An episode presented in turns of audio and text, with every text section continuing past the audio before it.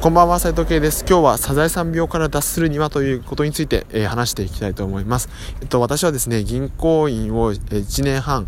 えー、大手事業をですね、えー、1年半で辞めて現在フリーランスとして活動をしております、えー、今日は、えー、サザエさん病、まあ、日曜の夜に、えー、行きたくなくなるというですね症状について、えっと、解決方法ですね一つ行動一つマインドっていう風な話を、えー、まず結論から言うとですね行動は日曜の夜にはカフェに行く。でマインドは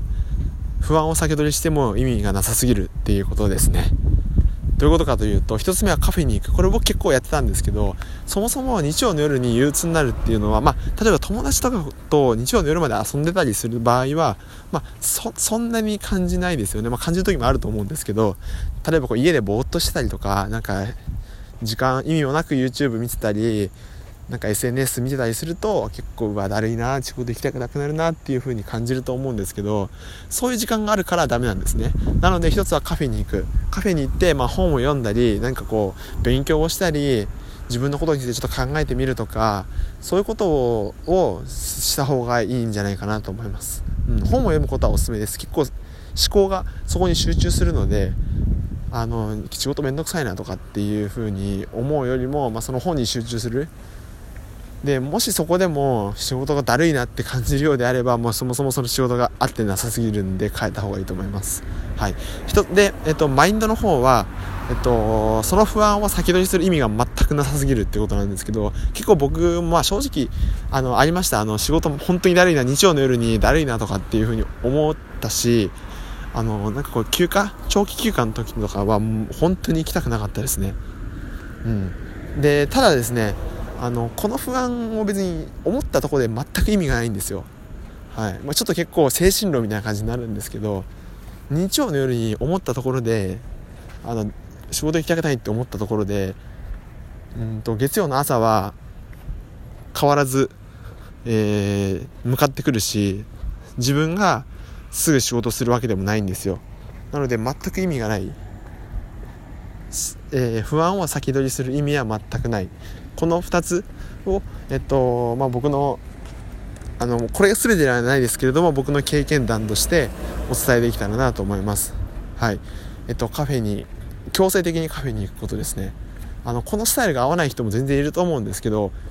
あの本読むの好きだとか何かこう自分で考えようとするのが好きっていう人は、えっとまあ、夕飯食べた後とかこの時間であの午前中に行っても意味ないですよ。午後に行っても意味ないからまあ、6時とか7時とか8時とかそんくらいにスタバだかドトールでも、えー、米田コーヒーでも何でもいいんですけれどもカフェに行っちゃうんですよね。そうすると何かやらざるを得ない。そこで SNS でやるようになったらもうダメダメですよそんなことしちゃ。あのなんかこう意識高いことをするんですよ。はい。でそしたらもう家帰ってあと寝るだけなのでうんとまあ何ですかこう今を生きてるというかこう無駄に将来のことを先取りして、えー、不安になる必要は全くないって話ですね。